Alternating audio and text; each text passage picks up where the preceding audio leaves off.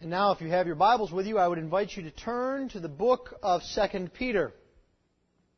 We will be looking this evening at chapter 3, finishing up our series in 2 Peter. If you would give attention to the reading of God's holy word, the word of the Lord is completely sufficient. The word of the Lord is completely authoritative. And the word of the Lord is inerrant completely in all its parts. 2 Peter chapter 3. This is now the second letter that I am writing to you, beloved. In both of them I am stirring up your sincere mind by way of reminder that you should remember the predictions of the holy prophets and the commandment of the Lord and Savior through your apostles. Knowing this, first of all, that scoffers will come in the last days with scoffing, following their own sinful desires. They will say, Where is the promise of His coming? For ever since the fathers fell asleep, all things are continuing as they were from the beginning of creation. For they deliberately overlook this fact that the heavens existed long ago, and the earth was formed out of water and through water by the word of God. And that by means of these, the, the world that then existed was deluged with water and perished. But by the same word, the heavens and earth that now exist are stored up for fire, being kept until the day of judgment and destruction of the ungodly. But do not overlook this one fact, beloved, that with the Lord one day is as a thousand years, and a thousand years as one day. The Lord is not slow to fulfill His promise, as some count slowness, but is patient toward you, not wishing that any should perish, but that all should reach repentance. But the day of the Lord will come like a thief. And then the heavens will pass away with a roar, and the heavenly bodies will be burned up and dissolved, and the earth and the works that are done on it will be exposed. Since all these things are thus to be dissolved, what sort of people ought you to be in lives of holiness and godliness, waiting for and hastening the coming of the day of God, because of which the heavens will be set on fire and dissolved, and the heavenly bodies will melt as they burn. But according to his promise, we are waiting for new heavens and a new earth in which righteousness dwells. Therefore, beloved, since you are waiting for these, be diligent to be found by him without spot or blemish and at peace. And count the patience of our Lord as salvation, just as our beloved brother Paul also wrote to you, according to the wisdom given him as he does in all his letters when he speaks in them of these matters. There are some things in them that are hard to understand, which the ignorant and unstable twist to their own destruction, as they do the other scriptures. You, therefore, beloved, knowing this beforehand, take care that you are not carried away with the error of lawless people and lose your own stability, but grow in grace and knowledge of our Lord and Savior Jesus Christ. To Him be the glory, both now and to the day of eternity. Amen. Let's pray for the Lord's blessing upon His Word. Heavenly Father, we ask this evening that you would meet with us, that you would bring to us a sure and steadfast assurance of your work on our behalf. Lord, we ask that we would reflect upon the Lord Jesus and that we would long for him to return. This we ask in Christ's name. Amen.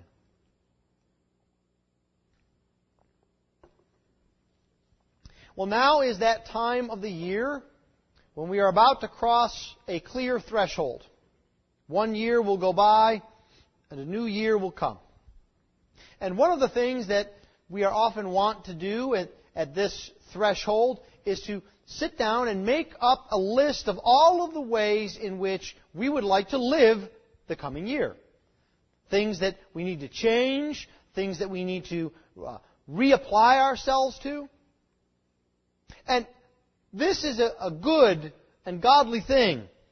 If we look back at the past year and see the ways that the Lord is at work, look at His Word, and find and establish ways in our life that we can follow after Him with greater diligence. For after all, all that we learn in the Scriptures is so that we might apply it in our lives. The Word of God is to be brought into our lives for godliness, that we might trust Him more, that we might follow Him with greater fervency, and that we might seek His will. And so, this evening, as Peter finishes up his second letter, this is sort of a, a so what passage. Peter, you've told us all about Jesus and all about his return and all about the attacks on the church. Well, so what? How then should we live today? How then should we live coming up in 2014 and in years to come? And I think from this text, we can see that Peter wants us to apply at least four ways of living in our lives. We should first and foremost live relying upon God's Word. In all that we do, we should rely upon the Word of God. And then secondly, we should live thankful for God's patience. Not just relying upon His Word, but also thankful that He has been patient, patient with us and patient with the world. Third, we should live longing for His coming, for Jesus to come again. And then fourth, we should live actively for Jesus Christ. Relying on His Word, thankful for His promise, longing for His coming, and actively for Christ. Well, what does this mean in a very practical way? What does it mean to live relying on His Word? Peter starts out this chapter with very clear, distinct messages. He says, Now this is the second letter I'm writing to you, and I want to stir up in you a reminder, a reminder of what God has said, a reminder of how He has spoken through the prophets. Through the prophecies that He has given, do you not know and remember that they have all come true? Let your mind just wander for a moment over all of the prophecies that you know and have read and you have seen the fulfillment of. We heard about one this morning, the prophecy that the Messiah would be born in Bethlehem. There are other prophecies about our Lord Jesus Christ, of who He would be and what He would do. Every single one of them have come true. Not because of the intelligence of the prophets, but because they spoke only the Word of God, and not a one word of the Word of God will fall. But it's not just the prophecies that God gives us, He also gives us the commandment. He gives us His law and His statutes. He speaks to us through the prophets and through the apostles. And Peter says you need to remember what you have been told. Everything you do as you live should be put within those parameters. It helps us to understand how we are to live. And Peter actually illustrates this for us, doesn't he? He says, This is the second letter I'm writing to you. I need to keep reminding you. These are things we need to know over and over again. Because you see, attacks are going to come against you. Now, I realize on a wonderful night, sitting in church, after just having sung some wonderful hymns and prayed for each other, it's hard to think of vicious attacks coming upon us. But you see, Peter says, this is an assurity. They'll come in all sorts of ways. Right now, we know we have brothers and sisters throughout the globe that are being physically attacked, killed, maimed, kidnapped. But even here at home, there are attacks that come upon us and upon the faith. The Christian is the target of Satan's wiles. And it doesn't always come with violence. You see, Peter here is talking now about attacks that come in the context of the church. He says scoffers are going to come in scoffing. Now, a scoffer is kind of a fancy word, isn't it? What he means is, you have people in your midst who are smart Alex wisecrackers. They know better than everybody else. They don't have any solutions to anything. But they're always willing to poke fun at just about anything. Poke fun at what you believe. Poke fun at the Bible. Poke fun at the way you live.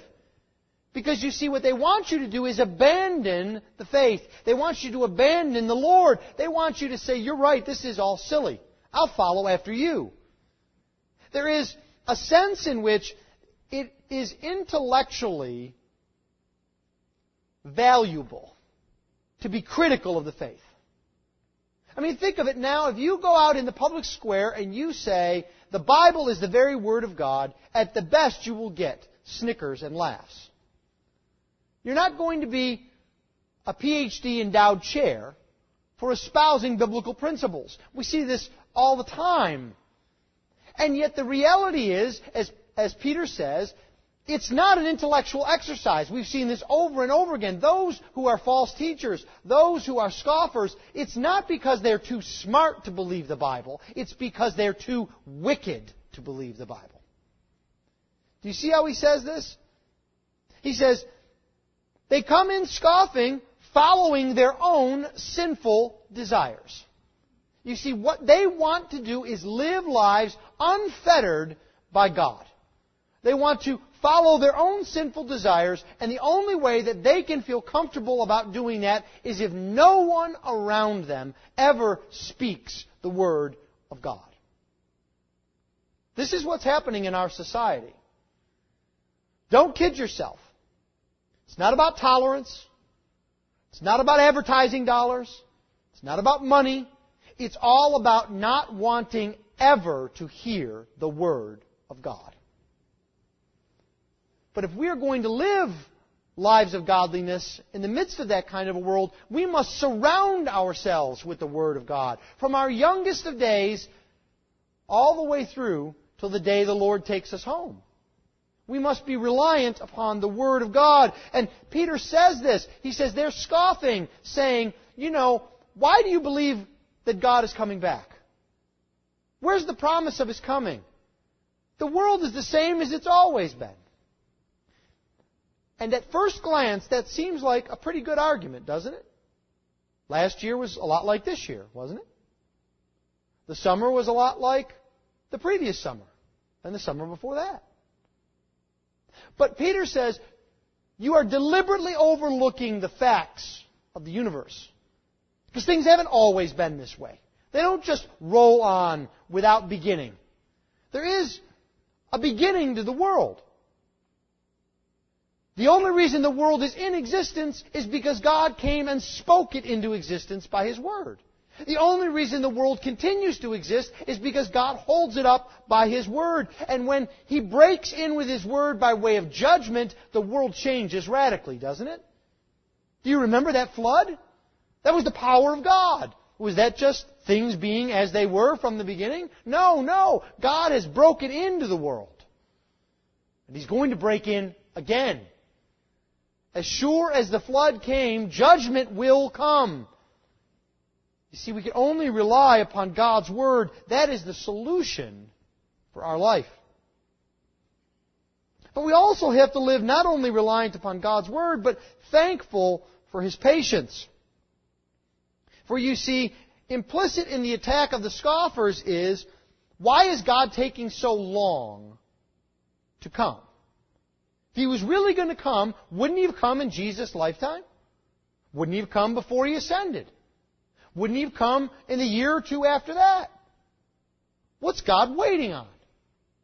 Is he not powerful enough? Is he not smart enough? Does he not know what's going on? Does he not want to finish the job? You see, these are the kinds of mocking and scoffing comments that we experience all the time. As a matter of fact, what Peter wrote then is more true today because it's 2,000 years further. Why is this? Well, people are tempted to deal with this delay that God has placed upon us in one of two ways, often. First, there is an obsession with predicting things.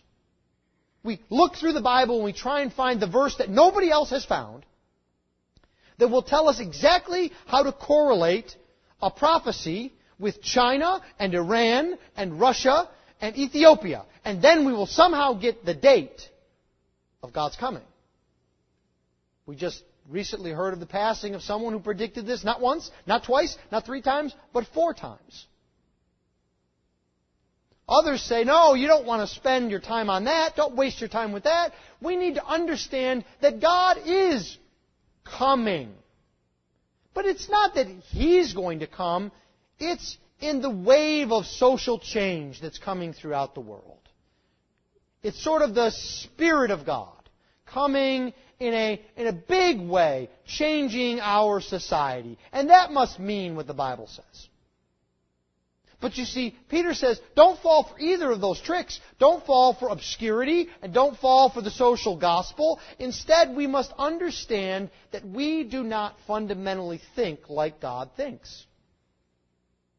And he gives this famous passage, which is a citation of Psalm chapter 90. He says, With the Lord, one day is as a thousand years, and a thousand years as one day. Now, what I want to tell you is this is not simply a refuge text for people to flee to who believe in creation over millions of years. This is a description of how God views the world and how it's different from us. And you'll notice that there are two components to it, not just one. He doesn't just say that a thousand years is like one day. He says one day is like a thousand years.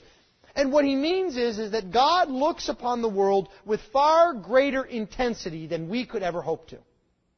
One day is like a thousand years to God. He can stretch out that day and see each and every second and focus upon it. But also, He has far different perspective on the world than we do. He looks at the span of time, and for him, a thousand years is as one day. God is patient. He is not rushed. He does not tap his feet. For him, his purpose will be fulfilled in exactly the amount of time that he has decreed. You see, his purpose is not our purpose. The delay is not for his slowness, Peter says. It is because he is being patient. Look at verse 9. The Lord is not slow to fulfill his promise, as some count slowness, but is patient towards you. You see, I think sometimes we view God like a teenager. You know, when you tell your teenager to do something, clean the room, take out the trash, and you ask, and they say, Yeah. You wait five or ten minutes. Oh, I know. I know. You wait 10 or 15 minutes. Oh, I'm getting to it. I'll get to it. That is slowness. And when that kind of slowness happens, our patience can be tested. But you see, God is not like that. He's not a procrastinator. He's not behind the times. You see, Peter says it's not slowness, it's patience. God is waiting on purpose. And the important thing is, is that He's waiting on purpose for our good. Peter says He is delaying because He does not wish that anyone should perish, but that all should come to repentance. Now, we have to understand what this verse means he says, The Lord is not slow to fulfill His promise, but He is patient toward you, the people of God. You, those who know the Lord Jesus Christ, because He is not willing that any one of you should perish, but He wants to give just enough time for every single one of you to repent. Jesus Christ will not return until the last of God's children repents of his sins, places his faith in Christ, and is saved. This is true. This is what the Bible tells us. And you see, this is why we must understand God's perspective. Because if we don't have God's perspective, we think God is slow, God is late, and we have complaints to bring to Him. Why are you keeping us miserable, God? Why don't you fix the world? Why don't you come back? And what we should be saying is, Come, Lord Jesus, gather in your people so that they all might come to repentance, so they all might come to faith, and so that your will might be done. Every single one of the elect, every single one of those who will place their faith and trust in Christ will do so before Christ comes. And you see, those who do not understand this, who do not know about repentance, who do not know about faith, they will be caught, Peter says, by surprise. It'll be like a thief coming in the night. And destruction and suddenness will come. Can you imagine these scoffers? They're like people living in a crime ridden city. And they say, well, you know, no one's going to come. There are no thieves around. Let's leave the doors open and the lights on. And you see, we who know better look and we say, that's foolish. But you see, the problem is they don't understand how the universe works because they don't have God's perspective. The third way that Peter tells us that we ought to live is we ought to live always longing for Jesus' coming, for His return. We see this in verse 11. Since all these things are thus to be dissolved, what sort of people ought you to be in lives of holiness and godliness, waiting for and hastening the coming of the day of God. Now, I have to admit, as we read that verse, it's a bit perplexing. I understand what it means to be waiting on the day of God. It's harder to understand what it means to hasten or speed up the day of God. What does Peter mean by this? Well, I think he means this not in an absolute sense, not that we can hurry up God, but that we need to live our lives mindful of His purpose and will. And in doing so, that hastens His return after a fashion. And that's linked really to two things. It's linked to how we live and it's linked to how we speak. So we can hasten on the coming of the Lord by living lives of holiness. This relates back to exactly what we had said before. If God is waiting for every one of His children to come to repentance, how can we hasten the day of the Lord? By repenting. If our sin is causing God to be patient and not to return, the more we live in light of that, and attempt to live by God's grace lives of holiness apart from sin, the more we are hastening on the day of the Lord. It's also true of the way we speak and the testimony that we give. If God is waiting patiently to return till all of His children have heard the gospel and have by faith embraced Christ, what must we do to hasten the day of the Lord? Bring the gospel. This is why our Lord says in Matthew 24, and the gospel of the kingdom will be proclaimed throughout the whole world as a testimony to all nations, and then the end will come. So if you want to hasten on the day of the Lord, speak of Jesus to others. Make sure that others know of the testimony of the Lord. And remember, God has His children not just in deepest, darkest Africa. You don't need to get on a riverboat and go somewhere in Thailand. You can be right here in Katy. You could be in your neighborhood. Dare I say it, you could be in your home. Hastening on the day of the Lord. And you see, as we live this kind of life, we long for His coming. We have great hope. Look at verse 13. But according to His promise, we are waiting for new heavens and new earth in which righteousness dwells. Now understand the context here. Peter has just said, when He comes, He will come and burn up the universe. There will be a new heavens and a new earth. The old will be destroyed. And at first glance, that strikes us with fear, and we think, oh, I like those chairs. I don't want those chairs to burn up. That's a really nice piano. And let me tell you, I've got some really good books in my library that I would hate to see burn up. But you see, that's not our focus. Because you see, for the believer, what comes is so much better that we actually long for and hope for the coming of our Lord and the burning away of all that is here now, so that the new heavens and the new earth will be present, in which righteousness dwells. Righteousness makes its home. Righteousness lives among us. Can you imagine a world like that? A world with no fighting? A world with no theft?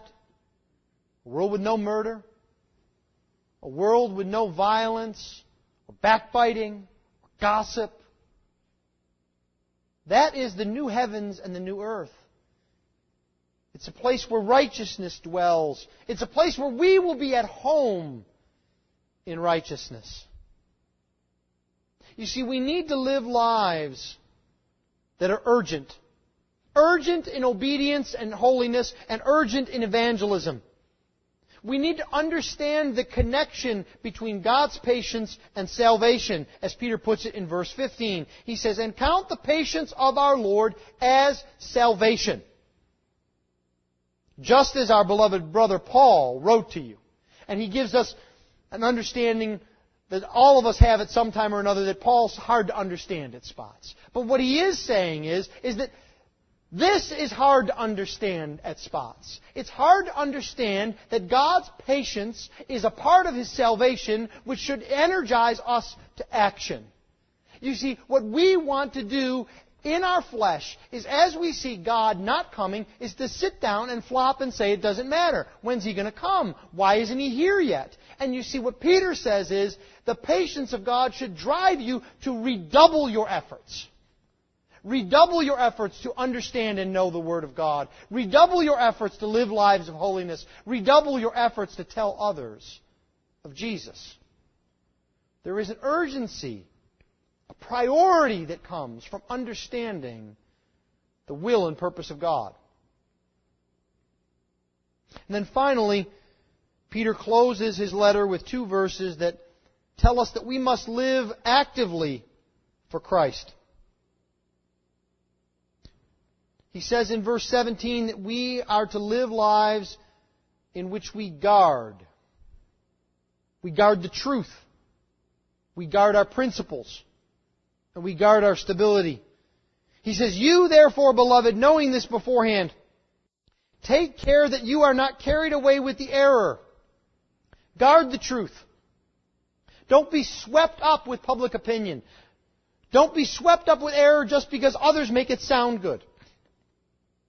Because you see, this kind of error is an error that is brought by lawless people, people who are unprincipled. He says you need to guard your principles. Know who you are in Christ. This is the way that you live. And don't be unstable. Don't be tossed from one way to the other.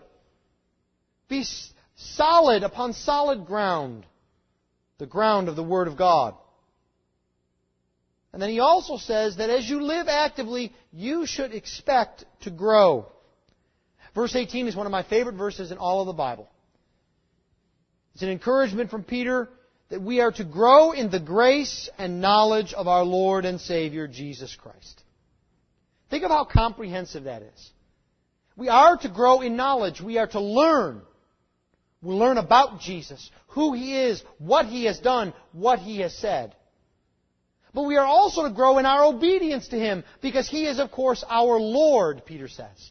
We're to grow in our knowledge and to grow in our obedience. And we are also to grow in our understanding and grasping of the promises of Christ. Because we are to grow in the grace of Christ. And that's what that means. It doesn't mean we go out, and we try and find some mystical substance called grace and hoard it. What it means is we go to the Word of God and find the promises of God, where the grace of God is found.